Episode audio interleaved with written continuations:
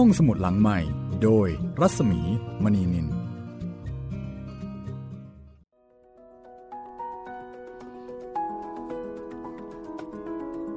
วัสดีค่ะ ต้อนรับผู้ฟังเข้าสู่รายการห้องสมุดหลังใหม่นะคะ ได้เวลาของการเปิดทำการอีกครั้งหนึ่งแล้วค่ะ สวัสดีค่ะ คุณจิตตุรินค่ะ สวัสดีครับพี่หมี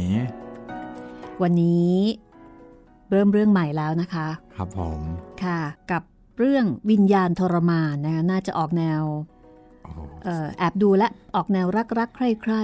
ๆ ก็เป็นตอนที่ 11 ค่ะ จากการนำเสนอในหนังสือที่ชื่อว่าผู้มาจากเมืองมืด ในซีรีส์พูดผีปีศาจไทยของครูเหมเวชกรนะคะ ที่ทางรายการห้องสมุดหลังใหม่ร่วมกับมูลนิธิบรมครู ได้จัดทำแล้วก็รวบรวมงานเอ่อที่เกี่ยวกับเรื่องผีของครูเหม คือรวบรวมจัดทำเป็นสื่อเสียงนะคะ น่าจะสมบูรณ์ที่สุดนะคะตอนนี้ แล้วเดี๋ยวเราจะเล่าให้ครบทั้ง 5 เล่มเลยนะคะ ก็ค่อยๆ ทยอยไป ตอนนี้เนี่ยอยู่เล่มที่ 4 แล้วนะคะ แล้วก็มาถึงกลางกลางเล่มแล้วค่ะ ตอนที่ 11 แล้วสำหรับเรื่องนี้นะคะ จะเป็นเรื่องของนายอุทิศค่ะ แล้วก็ในตอนนี้เนี่ยก็จะมีนายสุธีอีกคนหนึ่ง นายสุธีคนนี้ก็เป็นคนที่เข้ามาพัวพันในเรื่องเรื่องส่วนตัวกลัวการเมือง ทีนี้ประเด็นมันอยู่ที่ว่าพักหลังๆเนี่ยนายสุธีอชอบที่จะขับรถส่วนตัวจากกรุงเทพไปอ่างทองอยู่เสมอๆ แล้วก็มักจะมาชวนนายอุทิศเนี่ยนั่งรถไปเป็นเพื่อนด้วย ทุกครั้งเลย แล้วก็ในตอนต่อไปนี้นะคะ นายอุทิศก็ได้พบว่านายสุธีเนี่ยมีความรักค่ะ แต่ว่าจะเป็นความรักแบบไหนอย่างไร อันนี้ก็ต้องติดตามกันนะคะ ถ้าอย่างนั้นเราตามนายอุทิศแล้วก็นายสุธีไปอ่างทองเลยค่ะ เพราะรู้สึกว่าเเนี่ยเขาก็กำลังชวนคือนายสุธีเนี่ยกำลังชวนนายอุทิศไปอ่างทองอีกแล้ว โดยที่นายอุทิศก็สงสัยเหลือเกินนะคะว่ามันจะมาชวนอะไรกันนักกันหนานะคะ ถ้างั้นไปฟังกันเลยค่ะ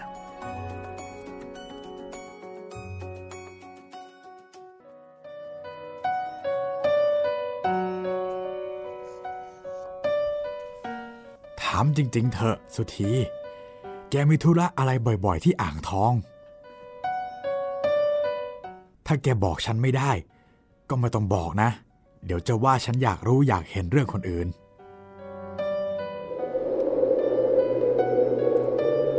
ที่นายอุทิศถามขึ้นนี้ ก็ถามในฐานะเพื่อน เพราะรู้สึกว่าสงสัย แต่ก่อนนายสุธีไปอ่างทองก็จะไปคนเดียว แต่คราวนี้มักจะมาชวนนายอุทิศให้นั่งไปด้วย และเมื่อไปด้วยก็ไม่เห็นว่านายสุธีจะมีธุระอะไรสำคัญ คือพอขับรถไปที่จังหวัดอ่างทองแล้ว ถึงตัวจังหวัด ก็จะฝากรถเอาไว้ที่ตัวจังหวัด แล้วก็จะชวนนายอุทิศ ลงนั่งเรือต่อไป ยังหมู่บ้านฝั่งซ้ายก่อนจะถึงตำบลชัยโยหรือวัดชัยโย แล้วก็จะแวะที่บ้านหลังหนึ่ง ซึ่งเป็นบ้านค่อนข้างใหญ่โตมีฐานะ มีคนมากมายทั้งหญิงชาย นายสุธีจะแวะพักที่นี่ราวๆชั่วโมงหนึ่งหรือมากกว่านั้น แล้วก็จะชวนนายอุทิศ เดินลัดเลาะตามชายแม่น้ำไปที่วัดนก วัดนกมีบริเวณร่มเย็น บรรยากาศดี น่าสบาย พอไปถึงวัดแล้ว แทนที่จะไปหาพระหาเจ้า ก็เปล่าทั้งสิ้นนายสุธีกลับขอตัว เดินรอบๆ องค์เจดีย์องค์หนึ่งอย่างเงียบๆ เดินอยู่ประมาณสักสองสามรอบ แล้วก็จะชวนนายอุทิศ เดินต่อไป ยังวัดหลวงพ่อโต วัดชัยโย ซึ่งมีองค์พระใหญ่ที่สุดในประเทศไทย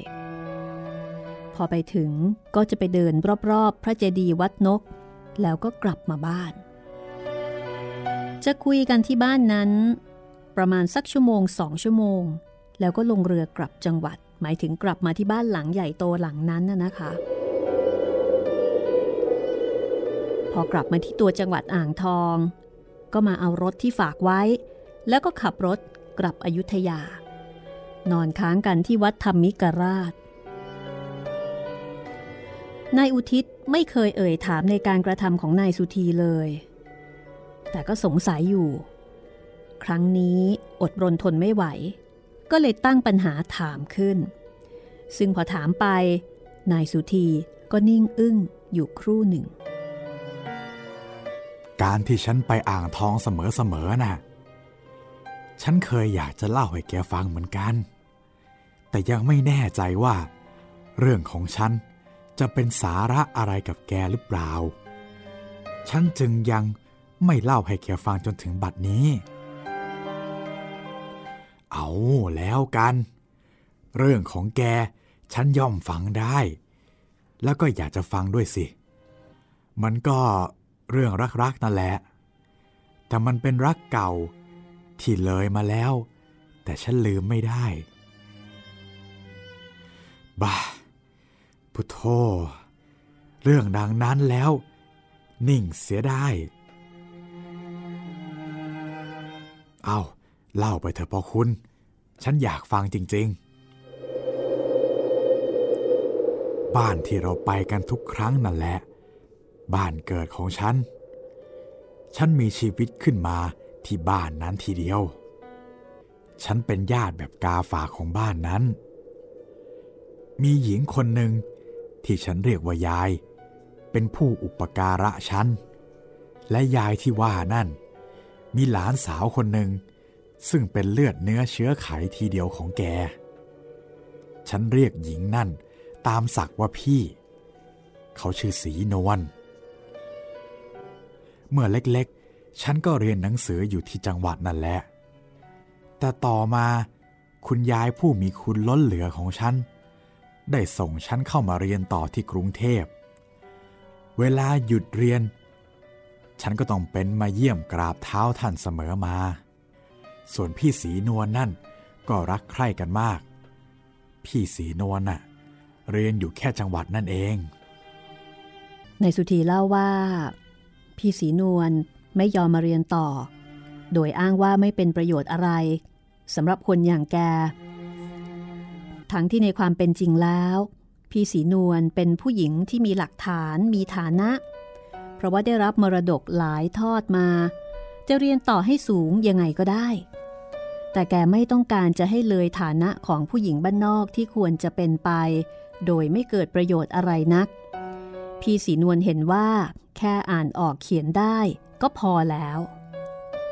ในส่วนของสุธีนั้น เมื่อเรียนจวนจะจบโรงเรียนธรรมดา คุณยายก็เกิดมาตายลง แต่พี่สีนวล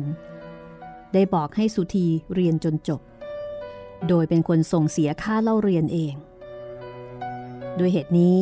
สุธีจึงได้เรียนต่อจนจบ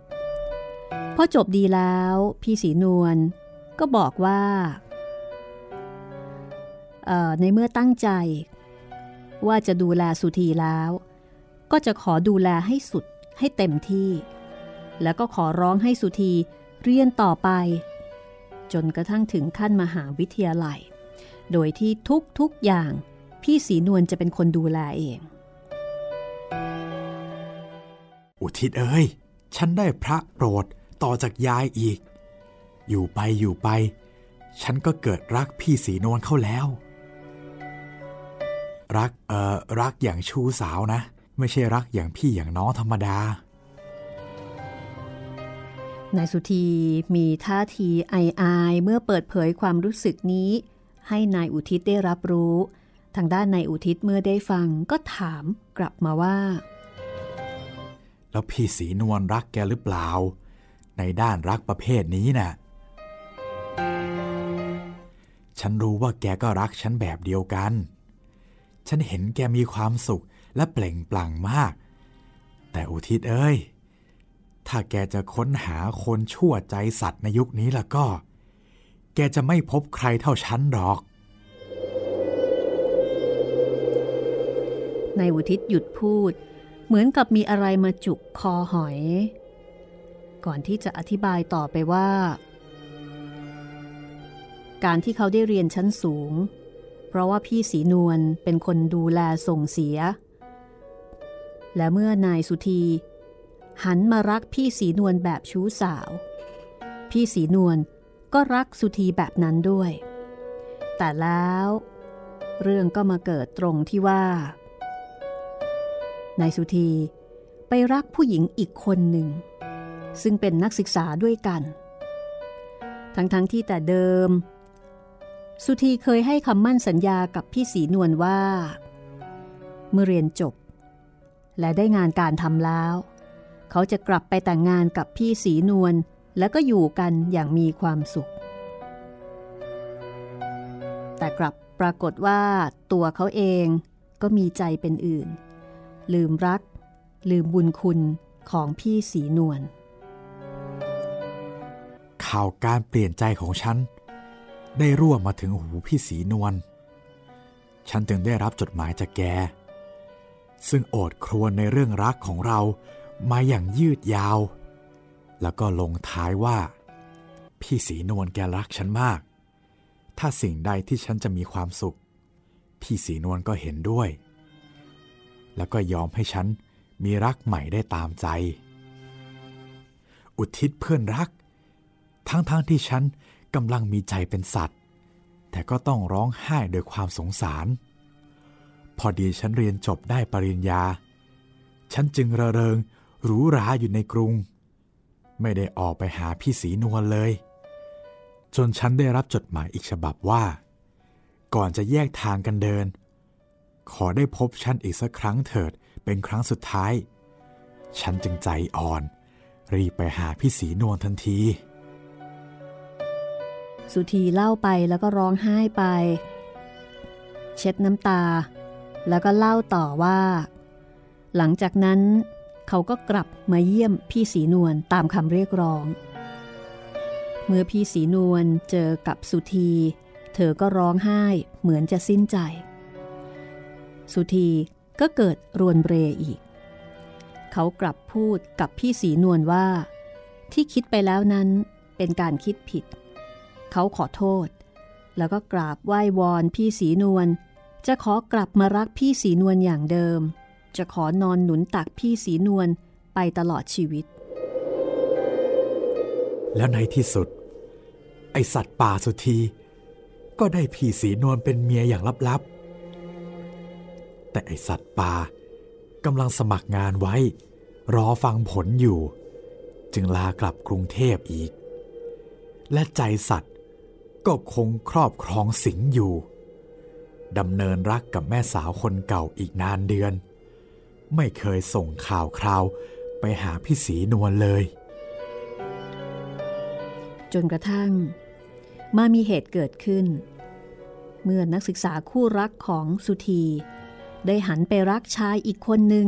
ที่รวยกว่าหล่อกว่า สุธีแทบจะคลั่ง แล้วที่คลั่งกว่านั้นก็คือวันหนึ่ง มีจดหมายมาจากอ่างทอง บอกข่าวว่า พี่สีนวลของเขา ได้กินยาตายเสียแล้ว ซึ่งทางบ้าน ถือว่าเป็นการตายโหง สวดศพแล้วจึงรีบเผา โดยบรรดาญาติช่วยจัดการ แล้วก็นำกระดูกของพี่สีนวลบรรจุไว้ในพระเจดีย์ที่วัดนก อุทิศเอ้ย ฉันเป็นบ้าแน่ ฉันร้องไห้ แทบน้ำตาจะเป็นเลือด พี่สีนวลหนีไอคนใจสัตว์ไปแล้ว ความงัวยังไม่ทันหาย ความควายเข้ามาแทรก ฉันถูกหักอกอย่างเลือดเย็น และซ้ำร้ายที่พึ่งอันใหญ่ยิ่งของฉัน มาตายจากไปอีก สุธีร้องไห้กระเซาะกระเซิง กลับไปบ้านที่อ่างทอง พอตกค่ำก็ไปที่พระเจดีย์ที่บรรจุกระดูกของพี่สีนวลแล้วก็ร้องไห้อยู่ที่นั่นจนดึกดื่น แทบจะขาดใจตายอยู่ตรงนั้น สุธีร้องไห้สารภาพผิด เขารู้ว่า พี่สีนวลต้องทนทุกทรมานแค่ไหน พี่สีนวลคงไม่สามารถจะอยู่ต่อไปได้ แกคงจะตั้งคันขึ้นมา ในขณะที่สุธี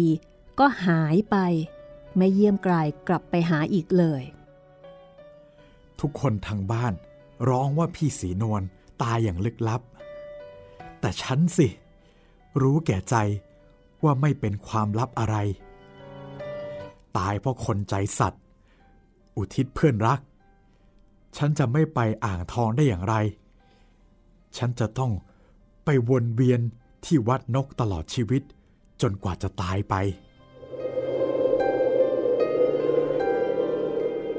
สุธีหยุดเล่าแล้วก็ร้องไห้เป็นการใหญ่ นายอุทิศได้ฟัง ก็นิ่งอั้นด้วยความเศร้าใจในชีวิตของพี่สีนวลขณะเดียวกันก็รู้สึกเกลียดสุธีเป็นกำลังมองเขาอย่างหมั่นไส้ นิ่งกันไปนานหลายนาที แล้วแกไปยืนที่พระเจดีนั่นนะเคยพบวิญญาณพี่สีนวลบ้างไหม ตอนแรกก็เคยพบ ฉันกราบแกกับพื้นดิน แล้วร้องไห้ ขอรู้แก่โทษอยู่จนดึก แต่มาตอนหลังๆ พี่สีนวลไม่ยอมออกมาพบเลย แต่ฉันก็จะเวียนไปอยู่เรื่อยๆ ตลอดชีวิต จะทรมานใจตัวเองให้สิ้นซากของไอ้คนชั่วไป แล้วสุธีก็ร้องไห้อีก นายอุทิศก็มองด้วยความสังเวชใจ ตอนแรกก็คิดจะเกลียดให้หนัก แต่พอมาคิดอีกที มันก็เป็นเรื่องของสุธี แล้วก็เป็นเรื่องที่เลยมาแล้ว จะไปโกรธเกลียดอะไรก็ไม่เกิดผลอะไรขึ้น อุทิศก็เลยถามนายสุธีว่า เท่าที่ผ่านมา เวลาที่นายสุธีจะไปอ่างทองเนี่ยก็มักจะไปกับนายอุทิศ แล้วก็ไม่เคยค้างคืนเลย ถามว่า แล้วนายสุธี พบกับพี่สีนวลได้ยังไงกัน คือไปพบกันตอนไหนยังไง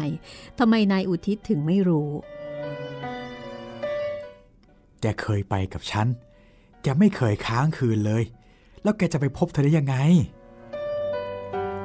ตามทีเธอ ฉันจะไปเรื่อยๆ ไม่ไปอกมันจะแตก แม้จะทรมานใจปานใด ฉันจะยอมทนใช้หนี้กรรมที่ทำไว้ ในที่สุด อุทิศก็ตกลงไปอ่างทองกับสุธีอีก ด้วยความเห็นใจ ครั้งนี้ พอรถวิ่งถึงอยุธยาเข้าไปในวังโบราณ แล้วก็ลัดออกด้านโน้น ข้ามสะพาน ไปสู่ทุ่งภูเขาทอง แวะภูเขาทองเป็นการพักรถ แล้วก็ออกจากที่นั่น วิ่งผ่านวัดตูม เข้าเขตทุ่งบางปะหัน ทุ่งป่าโมก เข้าอ่างทอง พอไปถึงที่อ่างทอง สุธีฝากรถ อุทิศก็ถามสุธีว่า ที่บ้านที่จะไปเนี่ย มีรูปของพี่สีนวลบ้างไหม อยากจะเห็นรูปร่างบ้าง อ๋อ มีสิ รูปใหญ่ๆนะ แต่รูปเล็กๆน่ะ ตัวฉันน่ะมีติดตัวไว้เสมอแหละ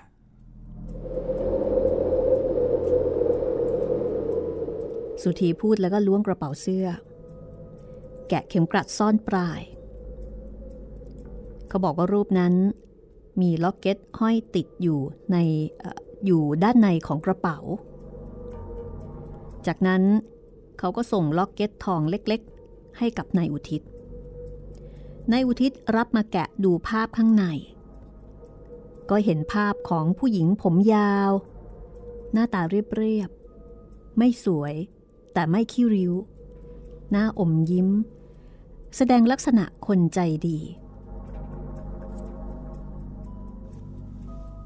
แม่คุณเอ้ย แม่หญิง ผู้มีแต่รักอันบริสุทธิ์ล้นเปี่ยม แล้วก็ตายด้วยรักที่สดใส ผมมองดูด้วยความสะท้อนใจ ช่างเป็นภาพติดตาเสียจริง ๆนายวุทิตก็ ส่งรูปคืนให้กับสุธี ซึ่งสุธีก็รีบนำเข้าเก็บที่เดิมกระดติดอย่างเก่า แล้วก็บอกว่า เขานั้นนำรูปของพี่สีนวลติดตัวไปทุกหนทุกแห่ง ถือว่าพี่สีนวลเป็นทั้งเมีย เป็นทั้งพี่ เป็นทั้งแม่ เป็นสามอย่างเลย อุทิศเพื่อนเอ้ย ฉันจะไม่มาอ่างทองไม่ได้เลย ฉันต้องเห็นห้องนอนเธอ เห็นหลังคาบ้าน เห็นองค์พระเจดีย์ที่กระดูกเธออยู่ ถ้าไม่มา ใจมันจะขาด ฉันว่าวันนี้เราอย่ากลับอยุธยาดีกว่า ค้างที่นี่สักคืน แกจะได้มีโอกาสได้พบกับเธอพอชื่นชื่นใจบ้าง นายอุทิศก็แนะนำสุธีด้วยความเห็นใจ ซึ่งทางฝ่ายสุธีก็ตอบรับด้วยความยินดีว่า งั้นเหรอ ความจริง ฉันอยากทำอย่างนั้นมานานแล้ว แต่ก็เกรงใจแก ที่ต้องมาแอ่งแมงเพราะฉัน โอ้ยฉันยินดี นักค้นคว้าเรื่องรัก ก็ต้องการกลิ่นอายของความรักนัก เชิญตามสบายเลย ฉันเองสบายใจจริง ๆ สุดทีพออุทิศพูดจบ สุธีก็ โดดเข้าจับมือกับอุทิศ เหมือนกับรู้จักกันใหม่ ๆ คือดีใจมาก ที่อุทิศเข้าอกเข้าใจ และแถมยังเสนอแนะความคิดที่น่าสนใจอีกต่างหาก จากนั้นทั้งคู่ก็ลงเรือยนต์ ไปถึงบ้านของสุธี ก็คือบ้านของพี่สีนวลนนั่นแหละ พอขึ้นตลิ่ง สุธีก็แงนหน้ามองหลังคาบ้านและยอดไม้สูงสูงพรางถอนใจยาว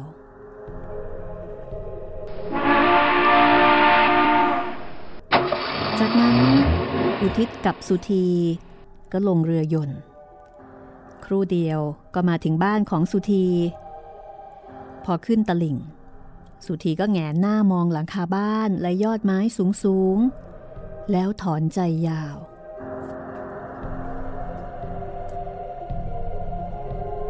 เรื่องราวต่อจากนี้จะเป็นอย่างไรนะคะ เดี๋ยวติดตามต่อได้เลยค่ะ ช่วงหน้า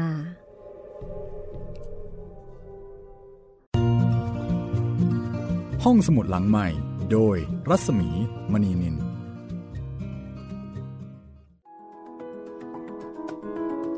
เข้าสู่ช่วงที่สองนะคะของห้องสมุดหลังใหม่กำลังลุ้นกันอยู่เลยใช่ไหมคะ ลุ้นไหมคะ คุณจิตเรนกับ บ้านของสุธีล้นมากครับตอนนี้ ห้องสมุดหลังใหม่นะคะ จะพาคุณผู้ฟังเดินทางไปกับสุธี ตอนเนี้ยเราถึงเราถึงบ้านของสุธีแล้วนะคะ ไปฟังกันต่อเลยนะคะ กับตอนที่ชื่อว่า วิญญาณทรมานค่ะ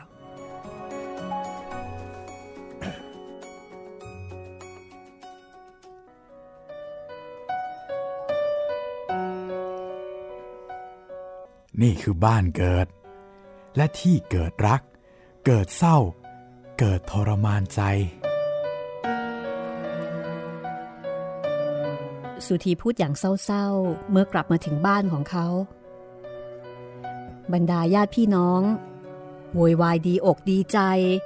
ที่เห็นสุธีกลับมาบ้าน มีการต้อนรับอย่างอบอุ่น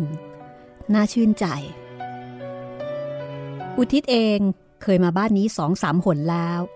เป็นที่รู้จักของญาติผู้ใหญ่ เขาก็เที่ยวกราบไหว้จนทั่ว พอญาติผู้ใหญ่แล้วก็บรรดาสาวๆในบ้านนั้น รู้ว่าอุทิศกับสุธีจะมาค้างด้วยไม่ได้มาเฉยๆ ทุกคนก็ดีอกดีใจ ผู้ใหญ่ก็บอกให้สาวๆเนี่ยจัดห้องหับให้กับทั้งคู่ บ้านนี้มีหลายหลังคาเรือนนะคะ แต่ว่ามีนอกชานแล่นกลางถึงกันหมด ห้องหนึ่งติดภาพถ่ายพี่สีนวลของสุธี อุทิศเห็นเข้าก็รู้ว่า ห้องนั้น คงเป็นห้องของพี่สีนวล และญาติสาวๆของสุธีก็จัดห้องนั้นให้สุธีกับอุทิศนอน ภาพถ่ายของพี่สีนวลมีดวงตายิ้ม แล้วก็มองตามอุทิศทำให้เขาจดจำภาพของพี่สีนวลได้ติดตา เพราะว่าก่อนหน้านี้เขาก็เคยเห็นภาพที่ล็อกเก็ตของสุธี พอมาเห็นรูปใหญ่ ก็จำได้ โดยที่ไม่ต้องมีใครมาบอก ทั้งคู่ลงอาบน้ำที่แม่น้ำอย่างเย็นสบาย พอกลับขึ้นมาบนบ้าน ก็มีเหล้ายาปลาปิ้งเตรียมไว้พร้อม สุธีดื่มได้สองแก้ว ก็กระซิบอุทิศบอกว่า จะขอไปวัดสักประเดี๋ยว ให้อุทิศนั่งดื่มอยู่กับพวกทางบ้านไปพลางๆก่อน อุทิศก็รู้ดีละค่ะ ว่าสุธีจะไปไหนจะไปทำอะไร สุธีหายไปครู่ใหญ่ ๆ ก็กลับมาแล้วก็มีผลไม้เปรี้ยวๆ ติดไม้ติดมือมาด้วย ส่งให้กับบรรดาญาติผู้หญิง เอาไปทำน้ำปลาหวานทำกะปิหวานนะคะ เอาไว้แกล้มเหล้าอุทิศแอบเห็นสุธีหยิบพวกมะม่วงมะยมมะเฟืองที่เขาเนำกลับมาจิ้มกับน้ำปลาหวานแล้วก็กะปิหวาน แล้วก็น้ำตาไหล ดูเผินๆเหมือนคล้ายจะเผ็ด แต่อุทิศรู้ว่าไม่ใช่ น่าจะเป็นเพราะว่าของเหล่านี้ พี่สีนวลคงจะเคยทำให้เขากิน เมื่อตอนยังมีชีวิตอยู่ ตกเย็นพอถึงเวลาอาหาร ก็มีการต้อนรับกันแบบอบอุ่น มีปลาสดปลาแห้งเค็มปลากรอบ เป็นอาหารที่สมกับเป็นบ้านชาวแม่น้ำโดยแท้ มีต้มยำ มีน้ำพริก มีผัดปลาสด ก็เป็นรสอาหารที่อร่อยอร่อย ตามประษาคนชนบทที่อยู่กับวัตถุดิบที่สดใหม่ อุทิศก็มีความสุขมากกับอาหารการกิน ทีนี้ในขณะที่กำลังรับประทานอาหารอยู่นั้น อุทิศก็เงยหน้า ตรงไปที่ห้อง ซึ่งญาติญาติของสุธีจัดให้ทั้งคู่นอน ปรากฏว่า เขาไปเจอผู้หญิงคนหนึ่งกำลังจัดการผูกมุ้งให้กับทั้งคู่ ผู้หญิงคนนี้ เหมือนกับพี่ศีนวลของสุธี เหมือนกันมาก อุทิศก็เดาว่าสงสัยจะเป็นน้องหรือว่าพี่สาวของพี่สีนวลแน่ ๆ ที่มาช่วยดูแล เเรื่องของที่หลับที่นอนให้ อุทิศจ้องมองดูนิดนึง แล้วก็ก้มหน้าก้มตา รับประทานอาหารต่อไป เพราะว่าอาหารกำลังอร่อยเลย พอตกค่ำก็แยกย้ายกันไปนอน คือจริงๆก่อนนอนเนี่ยก็มีการตั้งวงคุยกัน ก็คุยเรื่องนั้นเรื่องนี้ เรื่องสนุกสนุกกับบรรยากาศดีๆ จนกระทั่งประมาณสี่ทุ่ม ต่างคนต่างก็แยกย้ายกันไปนอน ที่บอกว่าต่างคนต่างแยกย้ายก็คือมีทั้งเพื่อนๆของสุธีที่มาร่วมวงพูดคุย แล้วก็มีญาติญาติญาติฝ่ายหญิง แล้วก็มีบรรดาญาติผู้ใหญ่ ต่างคนต่างก็แยกย้ายกันไป สุธีกับอุทิศก็มานอนในห้อง ที่เขาจัดที่นอนเอาไว้ให้เรียบร้อยแล้ว ของสุธีก็ที่หนึ่ง ของอุทิศก็ที่หนึ่ง อุทิศยึดเอาพื้นที่ใกล้หน้าต่าง เมื่อเข้านอนแล้ว เขาก็ยังอดนึกถึงผู้หญิงอีกคนตอนออตอนที่กินข้าวเย็น ผู้หญิงที่ที่มาผูกมุงให้ เขาก็อดนึกถึงผู้หญิงคนนี้ไม่ได้ อยากจะเห็นใกล้ๆอีกสักที แต่ก็ไม่ได้เจอกันอีกเลย คืนนั้น อุทิศหลับสบายด้วยฤทธิ์เหล้าทั้งอิ่มเอมในรสอาหาร เขาหลับสนิทรวดเดียว แล้วก็ตื่นค่อนข้างสายกว่าคนในบ้าน อุทิศมองเห็นหน้าตาของสุธีเช้านี้ รู้สึกว่าสุธีหน้าตาแจ่มใส ดูเบิกบานกว่าเมื่อวาน เขาคงจะหลับสบายเหมือนกัน ต่างคนต่างเก็บที่นอนหมอนมุง้ง ล้างหน้าล้างตาไปทำกิจส่วนตัว แล้วก็ลงอาบน้ำในแม่น้ำกันอย่างสดชื่น ก่อนจะกลับขึ้นมาแต่งกายตามระเบียบ อาหารเช้าวันนี้ มีต้มโครงหัวปลาช่อนแห้ง กับใบมะขามสด แล้วก็มีหมูยำกับมะม่วงสด บรรยากาศ กับอาหาร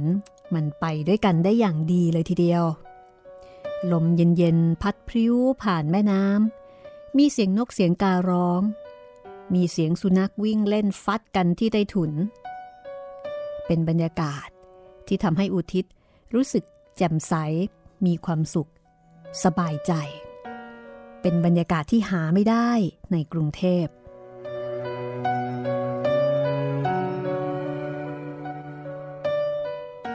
ในขณะที่อุทิศ ค่อยๆ สอดสายสายตา หาผู้หญิงคนที่หน้าเหมือนพี่สีนวล แต่ตอนเช้านี้ไม่เห็นอีกเลย เห็นแต่ญาติสาวคนอื่นๆ ทั้งคู่อยู่ที่บ้านนั้นจนกระทั่งเกือบเที่ยง ก็ร่ำลากัน บรรดาสาวๆญาติผู้หญิงของสุธี มีสีหน้าสลดเมื่อรู้ว่าทั้งคู่จะต้องกลับกันแล้ว อุทิศเองก็รู้สึกอาลัยอาวรณ์ไปกราบลาท่านผู้ใหญ่ทั้งหมด แล้วก็ลาสาวๆญาติของสุธี แล้วก็รับปากว่า จะกลับมาเยี่ยมอีก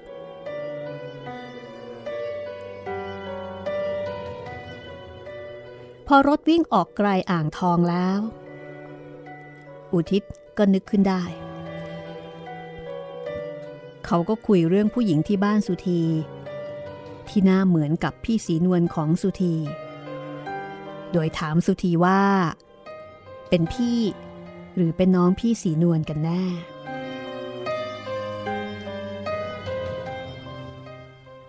เอ๊ะ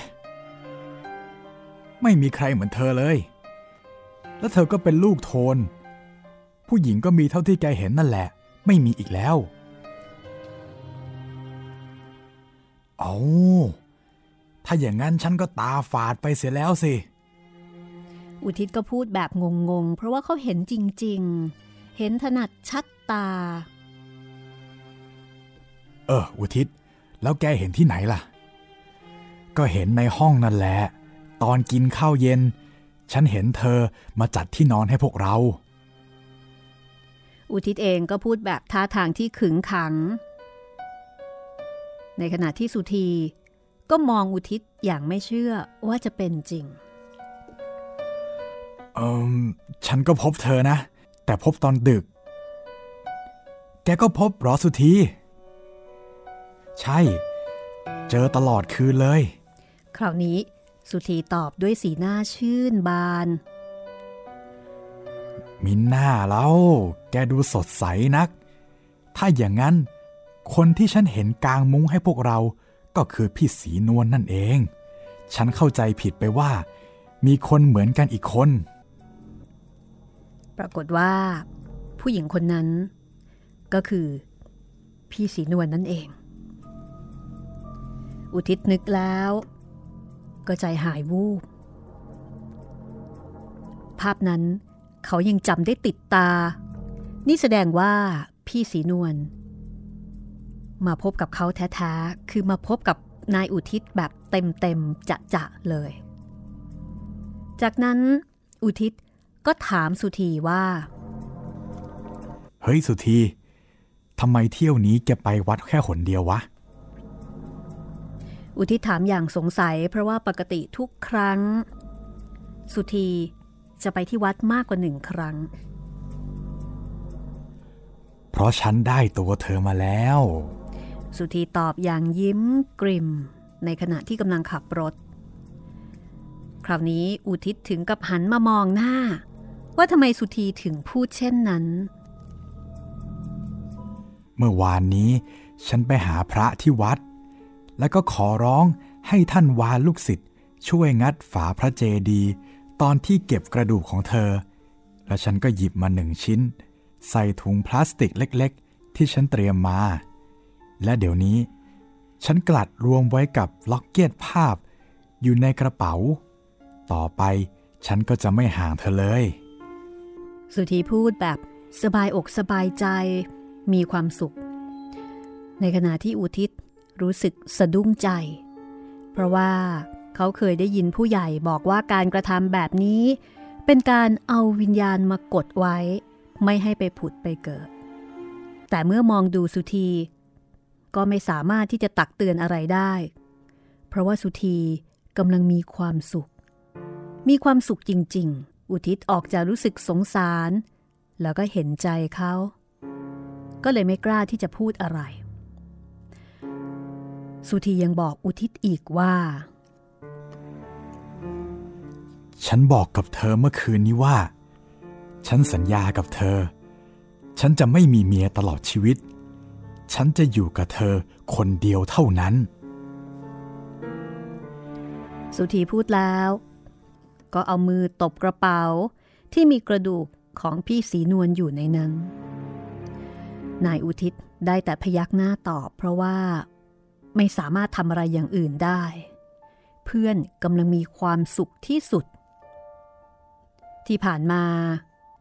สุธีเคยทุกข์ เพราะว่าอกหักในหญิงหนึ่ง แต่แล้วก็ต้องมาเศร้าโศกเสียใจ กับการที่อีกหญิงหนึ่งตายจากไป แต่ตอนนี้ เขากำลังสางโศก พบกับดวงวิญญาณของผู้ที่เขากำลังติดตามแล้ว และเขาก็ตั้งใจจะใช้กรรมไปจนกว่าจะตาย เรื่องนี้มันจะถูกหรือว่าจะผิดอย่างไรก็ตาม แต่มันก็เป็นความสุขของเขาอย่างสุดยอด อุทิศ อยู่ๆ สุธีก็เรียกอุทิศขึ้นมาเฉยๆ อุทิศหันมามองดูเพื่อน สุธีบอกว่า อุทิศ ฉันอยากจะไปค้างที่วังโบราณอีกสักคืน มันจะได้ไหม เอา จะเป็นไรไปล่ะ ฉันยังอยู่กับแกเสมอ ยังไม่รีบไปไหน อุทิศก็รีบตอบ เพราะว่าจริง ๆ แล้ว เขาเอง ก็อยากจะคุยกับคุณเกรียง พระภิกษุที่วัดธรรมมิกราชอยู่แล้ว เขายังอยากได้กลิ่นดอกไม้ ในซุ้มป่ารกๆข้างทางของวังโบราณในยามค่ำคืน คืออยากจะไปเก็บบรรยากาศ อยากจะไปซึมซับบรรยากาศเพื่อเป็นข้อมูลในการเขียนหนังสือ อุทิศก็เลยเห็นด้วย แต่สุธีบอกว่า เออแต่คราวนี้อาจจะมีอะไรผิดไปกว่าเดิมนิดหน่อยนะ คราวนี้แกก็รู้อยู่แล้ว ว่าฉันมีใครมาด้วย จะนำเอาเข้าไปนอนในกุฏิพระก็คงจะไม่เหมาะ สุธีอธิบาย พูดแค่นี้อุทิศก็รู้แล้ว เขาต้องการจะนอนในรถ เพื่อที่จะได้มีเวลาส่วนตัวกับดวงวิญญาณพี่สีนวล ถ้าเกิดว่าเขาเข้านอนกับคุณเกรียง เขาก็จะต้องคุยกับคุณเกรียง แล้วก็อุทิศ ก็จะไม่มีเวลาที่จะคิดจะนึกอะไร กับเรื่องส่วนตัว กับพี่สีนวล อุทิศรู้ดีก็เลยถามไปว่า ตกลงแกนอนในรถได้ใช่ไหม อันนี้คือแกล้งถามไป ทั้งทั้งที่ก็รู้อยู่ว่าสุธีจะตอบว่าอย่างไร พอดีฉันจะนอนคุยกับคุณเกรียงสักหน่อย ถ้าฉันอยู่กับแกในรถ ฉันก็เหมือนเป็นตัวมารของแกแหละ อุทิศพูดแล้วก็หัวเราะ สุธีก็หัวเราะ ความจริง มันก็ควรจะเป็นดังนั้น เพราะสุธีไม่ได้กลัวพี่สีนวลว่าเป็นผีเลย เขาต้องการใกล้เธอตลอดเวลา พอรถแล่นถึงเกาะเมืองเก่า สุธีก็ขับรถเข้าวังโบราณ แล้วก็หยุดรถที่หน้าโบสถ์หลวงพ่อ เขานั่งพัก ในร้านอาหารแถวนั้น สุธีกำลังอิ่มอกอิ่มใจ ต้องการดื่มสุราทั้งวัน เขาสั่งเหล้ามาพร้อมกับกับแก้ม ดื่ม แล้วก็คุยกัน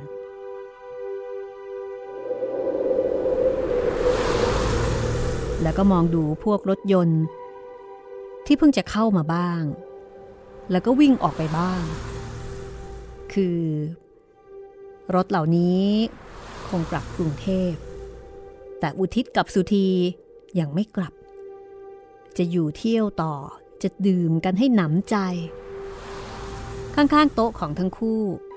มีนักท่องเที่ยวกลุ่มใหญ่ ทั้งหญิงชาย ล้วนมีอายุเลยหนุ่มเลยสาวแล้วทั้งนั้นกำลังคุยกันอย่างสนุกสนาน นี่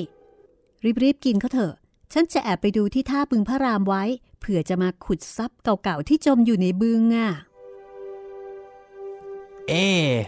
แต่ผมว่าจะขุดได้ปลิงมาเต็มเลยซะมากกว่า จริงไงถ้ามันจะชุมแน่ๆเรื่องปริงน่ะ แต่ว่าทรัพย์สินแก้วแหวนของโบราณเมื่อกรุงแตก จะยังหลงอยู่บ้างหรือเปล่านะ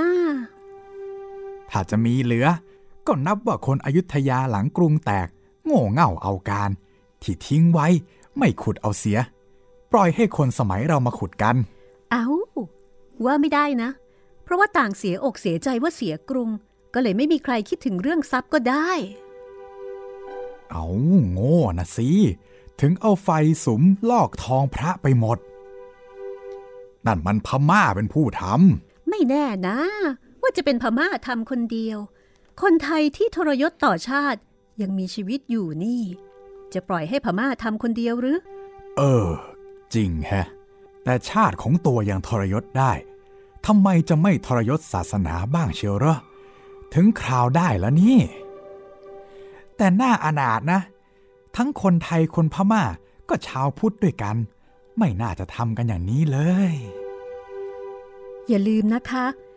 ว่าคนไทยอยุธยาน่ะ ไม่ได้มีแต่ชาวพุทธอย่างเดียว ชาวอะไรต่ออะไรก็มีทั้งนั้น มากศาสนาด้วยกัน เออ จริงของเขา เขาอาจจะจ้างวานคนนอกศาสนาพุทธทำก็ได้ บาปบุญคุณโทษนั้นอยู่ไกล เอาได้เข้าว่าไว้ก่อน อุทิศกับสุธีฟังนักท่องเที่ยวคุยกันก็สนุกดี แม้ว่ามันจะไม่ได้เป็นสาระอะไร คือเขาคุยกันสนุกสนุก แต่ก็ให้แง่คิด อยุธยาแตก เพราะว่าเจ้าของเมืองทรยศ แล้วคนทรยศก็ย่อมทำอะไรอะไรได้ทุกอย่าง อุทิศคิดแล้ว ก็ถึงกับกัดกรามแน่น ในขณะนั้น นักท่องเที่ยวกลุ่มดังกล่าว ก็ยังคงคุยกันต่ออีกว่าซับแก้วแหวนที่แท้ๆน่ะ ยังอยู่ใต้ดินนี่แหละ แต่ไม่มีใครรู้ทางที่จะเข้าถึงอุโมงค์ใต้ดินได้ ผู้เฒ่าผู้แก่เคยพูดให้ฟังว่า มีช่องทางจะเข้าได้หลายทาง แต่มีบางคราวพอมีคนรู้ทางเข้า ก็บังเอิญให้ฟ้าผ่าสิ่งก่อสร้าง พังปิดทางเสีย เลยก็มี โอ้โห นี่ถ้าพวกเรารู้ทางเข้าแล้วก็ เป็นเศรษฐีกันเลยนะเนี่ยเออใช่ใช่ นี่เมื่อสักสามปีมาแล้ว ผมมาเที่ยวที่นี่ พอดีกับเขามีเรื่องกันทีเดียว พอดีว่ามีพวกรู้ทางเข้าอุโมงค์ก็ขุดเข้าไปขโมยเอาทรัพย์มาได้บ้าง แล้วได้อะไรบ้างนะครับ เขาว่าได้ไปหลายอย่างเลย แต่พอตำรวจรู้เรื่องก็จับตัวใส่คุกไป คุกเมืองนี้น่ะแหละ แล้วตำรวจได้ของกลางบ้างไหมคะ ก็ได้บ้างเหมือนกันนะ ถึงมีคดีจับตัวได้ แต่ก่อนจะจับได้คงเอาไปมากแล้ว เอาแต่การทำลายปูชนียสถานนี้ ก็อยู่ในกฎหมาย แม้จะไม่ได้เป็นของกลาง มันก็ผิดอยู่แล้ว เขาว่าไอ้หมอขโมยคนนี้มันเก่งในตาอย่างกับเป็นเรดาร์ มองดูตามพระเจดีย์ทั่วๆไป ตรงไหนมีทรัพย์สิน มันชี้ลงไป พอเจาะแล้วก็ขุดพบทุกที โดยมากก็เป็นพระทองคำแต่การขโมยขุดของมันแห่งสุดท้ายเนี่ยทำให้จับได้ คือมาขุดเอาที่พระเจดีย์ใหญ่สองสามองค์นี่แหละ เจดีย์พระศรีสันเพชรคือระหว่างพระเจดีย์สามองค์นี้น่ะ มีช่องห่างกันมากเห็นไหม ตรงช่องว่างนั่นแหละ มันขโมยขุด ตำรวจเล่าให้ฟังว่า มันขุดเป็นช่องตรงลงไป แล้วก็ไต่เชือกลง ข้างล่างมีทางอุโมงค์เดินได้ตลอดองค์เจดีทั้งสามเลย ข่าวก็ว่าได้โพเงินโพทองมาหลายต้น แล้วก็สอยเพชรก็เคยได้ เรื่องนี้ มันก็หลายปากพูดกัน อาจจะเลยจริงไปบ้างก็คงมี ตอนผมมาเที่ยวนะ เกิดฝนตกใหญ่ก่อนหน้านี้สองวัน น้ำฝนเลยเต็มช่องทางที่มันขุดไว้ มีส่วนกว้างขนาดด้านละเมตรกว่าๆตำรวจเขาว่า ถ้าอยากจะลงไปดู ต้องอึดใจดำน้ำแล้วไปมุดอุโมงค์ข้างใต้ ก็จะมีที่หายใจ แล้วใครล่ะคุณเอ้ย จะอุตริดำลงไป เอาละว่ามีทางเดินใต้น้ำนั่น แต่ถ้าน้ำท่วมไปถึงหมด ไม่ตายอยู่ใต้นั้นหรือแต่ตำรวจ ล้อมเรียงรายเฝ้าพระเจดีสามองค์นั่นหมด กลางวันเที่ยวได้ แต่พบค่ำแล้วห้ามเด็ดขาด ตำรวจตั้งกองรักษาเลย และตำรวจรู้อะไรอีกบ้างคะ เขาก็ว่าตัวนักโทษมันไม่ยอมพูดอะไรมาก พูดเพียงว่ายังไม่พบแหล่งทรัพย์ใหญ่ เท่าที่ได้ขึ้นมา ก็เพียงของที่ตกเรี่ยราดอยู่ ซ้ำยังถูกหักหลังกันเองอีก คือนำของมาใส่กระเช้า ทางข้างบนก็ชักเชือกขึ้นมา และพาของหนีไปก็มีบ้าง แต่พอถามอะไรเข้าก็นิ่งเสียจะไปทำอะไรมันได้ เรื่องทรัพย์นี่ไม่เกี่ยวกับปู่โสมอะไรบ้างหรือคะ เพราะโบราณบอกว่า ทรัพย์ทั้งหมดในนี้เนี่ย ปู่โสมเฝ้าอยู่ทั้งนั้น อืม มันก็อาจจะเป็นไปได้นะ ที่พวกขโมยได้ทรัพย์ไป อาจจะไม่ใช่ทรัพย์ที่ปู่โสมเฝ้าก็ได้ หรือว่าปู่โสมจะทำให้บังเกิดจับได้เสียอย่างไรก็ไม่รู้นะ เขาก็เล่าว่า มีพระบางรูปอยากรู้อยากเห็นเเคยรู้ว่ามีช่องทางทางหนึ่งใต้ปราสาทพระศรีสันเพชรเขาว่าทางนั้นน่ะ มีอุโมงค์ลงไปได้ พระท่านก็ลองเข้าไปสองสามรูป เดินเข้าไปลึกอยู่ แต่เกิดมีงูใหญ่ นอนขดตัวขวางทางอยู่ ทั้งชูคอขึ้นขู่เสียด้วย พระเลยวิ่งออกมา ไม่กล้าจะเข้าไปอีก เพราะงูนั่นใหญ่มาก ช่องทางที่ปราสาทพระศรีสันเพชรนี่ก็น่าสนใจอยู่ ข่าวชักจะลือกันมากเลย ว่าเกิดฟ้าผ่า อิฐปูน พังลงมาปิดทางหมด นี่ เรื่องมันเป็นอย่างนี้แหละ ผมจึงว่าทรัพย์ที่แท้จริงน่ะ ยังอยู่ใต้ดินนี้ แต่ก็ไม่รู้ว่าอยู่ตรงไหนเท่านั้น น่าเสียดายจริงๆน่าเลยเสียดายอะมากเลย เอาเสียดายอะไรกัน ทรัพย์เหล่านั้นไม่ใช่ของเรา เราจะไปยุ่งกับเขาได้ยังไง ดีไม่ดี ปู่โสมจะตีตาย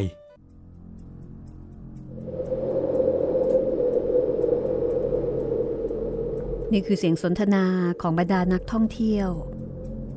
ที่คุยกันเกี่ยวกับเรื่องของทรัพย์สมบัติในอยุธยา ในขณะที่อุทิศและสุธี เมื่อมาที่วัดธรรมิกราช อาบน้ำกันเรียบร้อยแล้ว ก็แยกย้ายกันเข้านอน อุทิศเข้านอนกับคุณเกรียง พระภิกษุที่วัด สุธีนอนในรถตามที่ตกลงกัน อุทิศนอนคุยกับคุณเกรียง มีเรื่องคุยกันเยอะ คุยกันไป พูดกันไป แล้วก็แอบหลับไปเมื่อไหร่ ไม่รู้ตัว และจะเป็นเวลากี่ทุ่มก็ไม่ทราบได้ บริเวณนอกวัดในวัดเงียบสงัดดี จู่ๆอุทิศได้ยินใครเรียกเบาๆที่หน้าต่างกุฏิตอนแรก เขาคิดว่าเป็นสุธี จึงลุกไปดู อุทิศ อุทิศเอ้ยชายผู้นั้น กวักมือเรียกอุทิศ แล้วก็บอกว่า ถ้าอยากรู้อะไรอะไร เกี่ยวกับวังโบราณนี้ ให้ลงมาข้างล่าง จะอธิบายให้ฟัง ในท่ามกลางแสงเดือนสลัว ไม่รู้ว่าเป็นเพราะอะไร อุทิศ ตัดสินใจลงไปพบกับชายผู้นั้น ทั้งที่ไม่เคยรู้จักกันเลย ชายผู้นี้ เป็นคนร่างสูง แต่งกายอย่างคนไทยแท้ๆ อายุราวๆกลางคน ทั้งคู่เดินคุยกันไปในเขตวังโบราณ ตรงไหนบ้าง อุทิศก็จำไม่ได้ ที่รวมทรัพย์สินใหญ่ของโบราณอยู่ตรงนี้ ตรงนี้แหละเป็นที่ใหญ่ คุณตามฉันมาสิ อุทิศเดินตามชายผู้นั้น เข้าไปในซอกแคบๆ แห่งหนึ่ง พื้นปูด้วยแผ่นอิฐขนาดใหญ่ ฟ้าผนังก็ดาดด้วยอิฐแผ่นใหญ่เช่นกัน ชายผู้นี้มีทีท่าเป็นขุนนาง เดินถือคบเพลิง แล้วก็นำอุทิศไปหลายเลี้ยว จนกระทั่ง ไปหยุดยืนอยู่ที่แห่งหนึ่ง ข้างหน้ามีบ่อใหญ่สี่เหลี่ยมหนึ่งบ่อ ขุนนางผู้นั้นชี้ให้เขาดูบ่อนั้น แล้วก็ชูคบเพลิงขึ้นสูง จึงมองเห็นแสงสะท้อนของสิ่งต่างๆอยู่ในนั้น แสงสะท้อนแวววาวของบางสิ่งบางอย่าง พอตาคุ้นกับความมืดดีแล้ว อุทิศ จึงเห็นได้ชัดๆว่า ของแววๆนั่น คือเพชรนินจินดาที่ประดับอยู่กับทองคำเป็นกำไลบ้างสร้อยบ้าง จี้บ้าง ต่างๆกัน นี่คือกรุสมบัติมหาศาล อุทิศรู้สึกระทึกใจ ครั้นแล้ว ขุนนางนั่นก็เบนคบไฟไปอีกทางหนึ่ง เป็นแท่นปูนเตี้ยๆ มีโครงกระดูกคนนอนเหยียดอยู่ ผ้าที่นุ่งห่มผุขาดไปเกือบหมด ใครน่ะ อุทิศหลุดปากถามออกไป เขาคือผู้ที่มีจิตใจ นิยมทรัพย์สินทั้งหลายในบ่อนั้นเขาเป็นมหาเล็ก ที่ใกล้ชิดพระเจ้าแผ่นดินองค์หนึ่ง ทรงรักใคร่และไว้ใจมาก พระเจ้าเหนือหัว ชวนเขาดูทรัพย์สินมหาศาลเหล่านี้ แล้วก็ถามว่า เอ็งชอบไหมวะของสิ่งนี้ มหาดเล็กผู้ตื่นตาตื่นใจในสมบัติอันล้นฟ้า นิ่งอั้นตอบไม่ออกโดยอำนาจความนิยมชมชอบถึงกับไม่ได้ยินคำถามของเจ้าเหนือหัว ต่อเมื่อถูกถามซ้ำขึ้นอย่างดัง จึงตอบไปว่า ชอบมากพระเจ้าค่ะ มีอย่างนี้แล้ว ข้าวไม่ต้องกินก็อิ่ม จะขออยู่แต่ตรงนี้เท่านั้น เองจะรักษาไหวหรืออ๋อ ขอดาบเล่มเดียว ใครมาแตะต้องก็ตายเท่านั้น มหาดเล็กคนดังกล่าว ตอบที่ไม่ได้เงยหน้าดูหน้าพระองค์เลย พระเจ้าเหนือหัวถอนพระทัยอย่างปรงอนิจจังและสงสาร ซึ่งมหาดเล็กนั้นพูดอะไรไม่ออก ได้แต่คุกเข่าก้มดูทรัพย์สมบัติอย่างตะลึงละลานใจ เอาข้ายกให้เองทั้งหมด เองจงรักษาไว้ให้ดีเถิด ว่าแล้วพระองค์ก็แอบหยิบดาบที่ซ่อนไว้ ฟาดฉับลงไปที่คอมหาดเล็กนั้นตายขาที่ พระองค์ชะงัก ประทับกันแสงอยู่อย่างสมเพศและรักใคร่ แล้วจึงลากศพมหาดเล็กผู้นั้นขึ้นนอนบนแท่น พร้อมกับหัวที่ขาดวางต่อไว้ พอเรียบร้อยแล้ว จึงเอาดาบมาวางไว้ที่ข้างศพ แล้วทรงดำรัสกับศพว่า เอาเองว่าดาบเล่มเดียว ก็พอจะรักษาทรัพย์นี้ได้ นี่แหละคุณเอ้ย คนที่นิยมอะไรต่ออะไรจนเกินไป แล้วก็กลายเป็นโลกที่สุด วิญญาณก็เป็นวิญญาณทรมาน นอนเฝ้าทรัพย์ที่จะเอาไปไหนไม่ได้ แม้แต่ร่างกายของตนเองคุณนางผู้นั้นพูดแล้วก็ถอนใจอย่างสลด อุทิศก็เลยถามว่า แล้วคนที่ตายคือใครเหรอครับ เขาชื่อนายโสม มหาเล็กที่รัก อ๋อ ปู่โสม อุทิศร้องแล้วก็นิ่งไป จนนึกอะไรขึ้นได้ ถามต่อว่า ขอประทานโทษ ได้โปรดกรุณา แล้วตัวท่านคือผู้ใดเล่าครับ เอาก็นายโสมนะสิพอขาดคำอุทิศก็ถึงกับผงะสะดุ้งสุดตัว พอลืมตาก็เห็นคุณเกรียงกำลังครองผ้า มันเป็นเวลาเช้ามืดแล้วในขณะนั้น นี่ก็คือเรื่องวิญญาณทรมานนะคะ ตอนหน้านะคะ ตอนหน้านี้เอ่อเราจะไปกลับไปที่กรุงเทพนะคะ คุณจิตริน ครับผมค่ะถ้าอยากรู้ว่ากรุงเทพแช่น้ำในคราวนั้นเกิดอะไรขึ้นบ้างนะคะ ติดตามได้จากห้องสมุดหลังใหม่แล้วก็เรื่องของครูเหมเวชกรค่ะ วันนี้เราสองคนลาคุณผู้ฟังไปก่อนนะคะ สวัสดีครับ สวัสดีค่ะ ห้องสมุดหลังใหม่ โดยรัศมีมณีนิน